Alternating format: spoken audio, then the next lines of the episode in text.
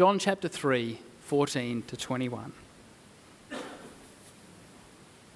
Just as Moses lifted up the snake in the wilderness, so the Son of Man must be lifted up, that everyone who believes may have eternal life in him. For God so loved the world that he gave his one and only Son, that whoever believes in him shall not perish, but have eternal life. For God did not send his Son into the world to condemn the world, but to save the world through him. Whoever believes in him is not condemned, but whoever does not believe stands condemned already because they have not believed in the name of God's one and only Son. This is the verdict light has come into the world, but people loved darkness instead of light because their deeds were evil. Everyone who does evil hates the light and will not come into the light for fear that their deeds will be exposed. But whoever lives by the truth comes into the light, so that it may be seen plainly that what they have done has been done in the sight of God. This is the word of our Lord. Our God comes. He moves he does not stay put and remain static. His face is turned toward us, his heart is turned toward us. The Christmas story is a story of God's movement from heaven to earth, from divinity to humanity, from a throne to a manger. It is an incredible, true story of the extravagant lengths that God's love will go to. Over the next few weeks, we are going to explore this wonderful reality that God comes to us. Today, I want to start by asking why did God come? Next Sunday, I want to look at why did God send Jesus when he did? And then on Sunday the 20th and Christmas Day the 25th, I want to look at two particular outcomes that result from God's coming, that are just peppered right throughout John's gospel in particular, that we heard from there, being life and light. Christmas did not start with Jesus being born in Bethlehem. It started with God and with his motivation. In John 3:16 we read, "For God so loved." Before God was moved to give us his son, he was moved by love. Right from the start of creation, people God created uh, who he loves have rebelled against him. Throughout the Old Testament, in spite of God's efforts to rescue and redeem his people, they just seemed to keep forgetting what he had done for them. He sent judges, kings, and prophets but people refused to follow. He gave them his commandments, he gave them his prophecies, but people refused to listen. Now, most of us would give up, but God didn't. King David describes in the Psalms what kind of a God he is. And he says, How priceless is your unfailing love. I know personally my love has limits. Anyone who's married will get that. Anyone who's not married will get that. But let's be real. Without the love of God in our hearts, our, our personal resources for loving have limits, don't they? They absolutely do. But God's love is unending, it is unlimited. It just keeps giving and giving and giving. God did not give up on us, for God so loved. And that wasn't in any way a go at Bron. I'm just as hard a person to live with. Uh, I'm a sinful human being.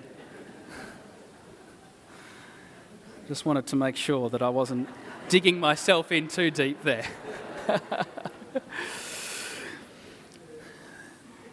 The Apostle Paul wanted us to know and understand, for God so loved. In Ephesians 3, he talks about kneeling in prayer. Now, when the Jews prayed, they stood. But Paul, in his humility, in his passion, speaks about kneeling. There is a sense of humility before God.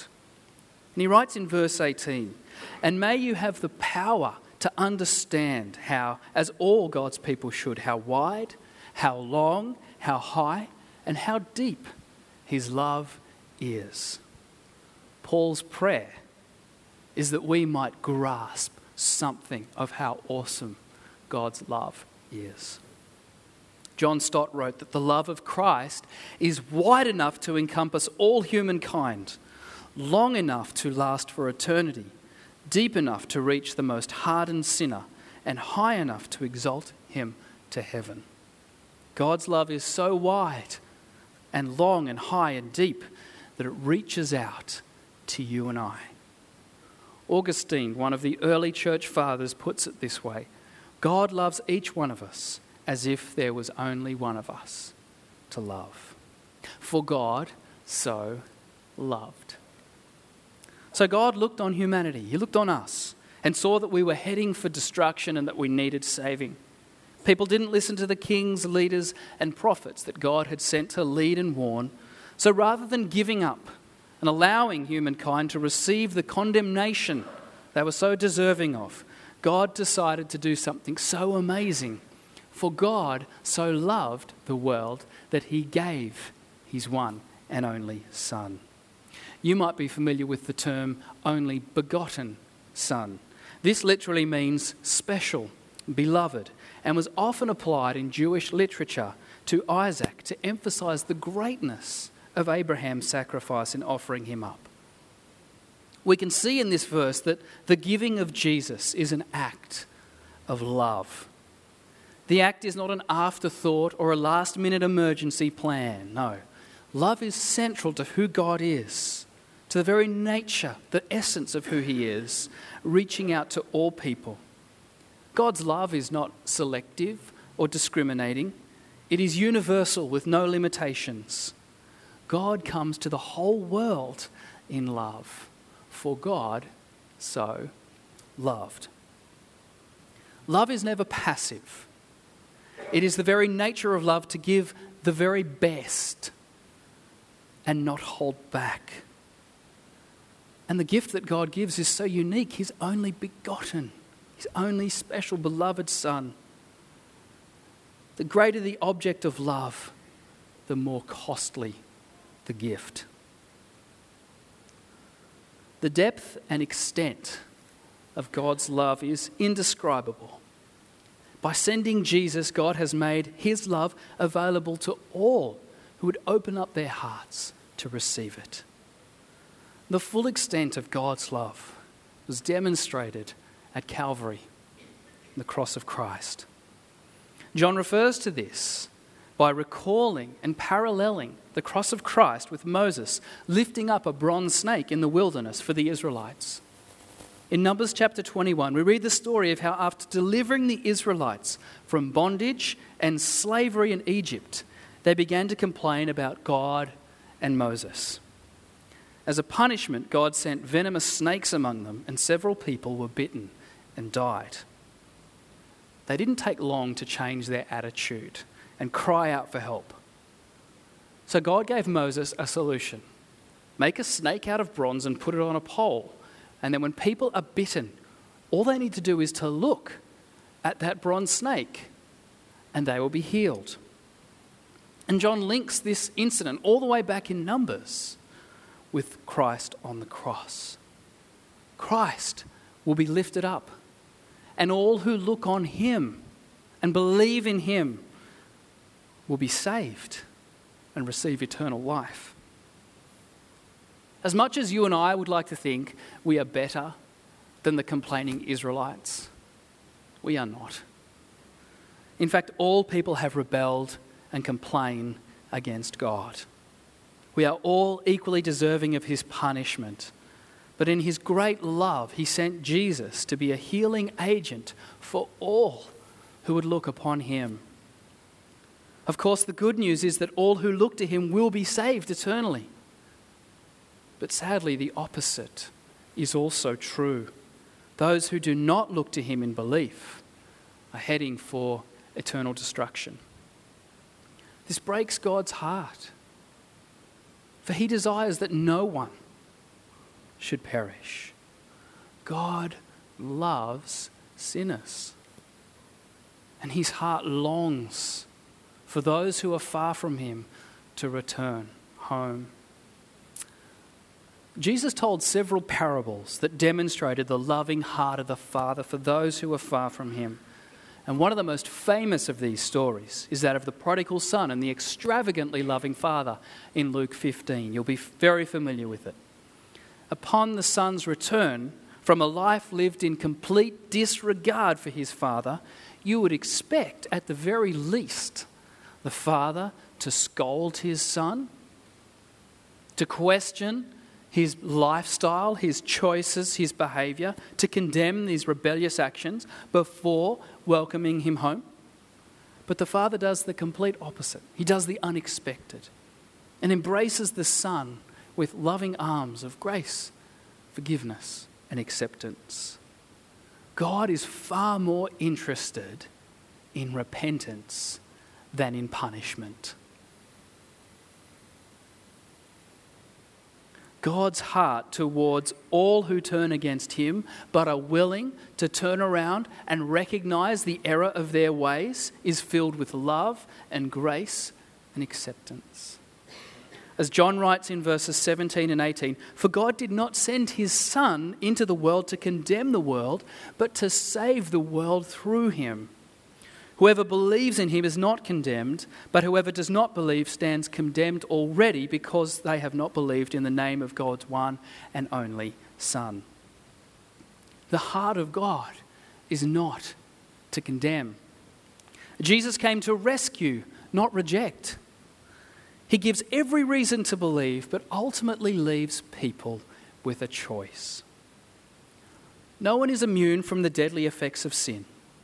But God's heart of love was so moved by our plight that in love he came.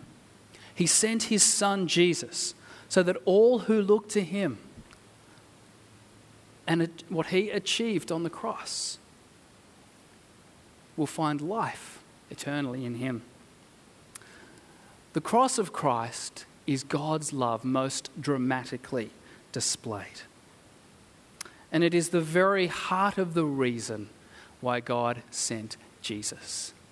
His heart was motivated by love. Like that helpless child unable to change themselves, he had a solution. And through Jesus, he offers to remove, to absorb the sin and the shame and all of those things that actually keep us from God's fellowship. He takes the initiative to remove that which puts a gap between us and Him and allows us to be in perfect fellowship with the Father, with Himself. Christmas began not in Bethlehem, but Christmas began in the heart of a loving God who was motivated by his love and compassion for a people who were rebellious against him but unable to turn themselves around. God saw that our actions were, um, had us heading to destruction, where we would perish. So, motivated by his love, he gave his son Jesus, that whoever believes in him, whoever places their faith in him, will not perish, but have eternal life. Christmas reminds us that for God so loved the world that he gave his one and only Son that whoever believes in him will not perish, but have eternal life. Let's pray. Ah, loving Father, John 3:16. Such a well-known passage and in many respects such a, a simple message and yet so profound that your heart, Lord, was so moved by love and compassion for all humankind that you took the initiative to send your Son. that You came to dwell among us. And we thank you that for those who have received your Son, we are the beneficiaries of abundant life here and now and eternal life. Uh, Lord, you have given everything. And you have demonstrated through your giving how much you love humankind. And so, Lord, this morning, we want to yet again affirm our belief in you. We want to receive you and the gift that has been freely offered and pray that we may live the life that you have purchased for us a life of light, a life of hope, a life of faith, and ultimately a life of love. As we enter into this Christmas season, may we come to a greater appreciation and understanding and realization of all that you gave. And may we be in turn convicted, inspired, motivated to be a people who give of your love freely and graciously to all. And it's in Jesus' name that we pray. Amen. Well, God bless you. Thank you for worshipping with us.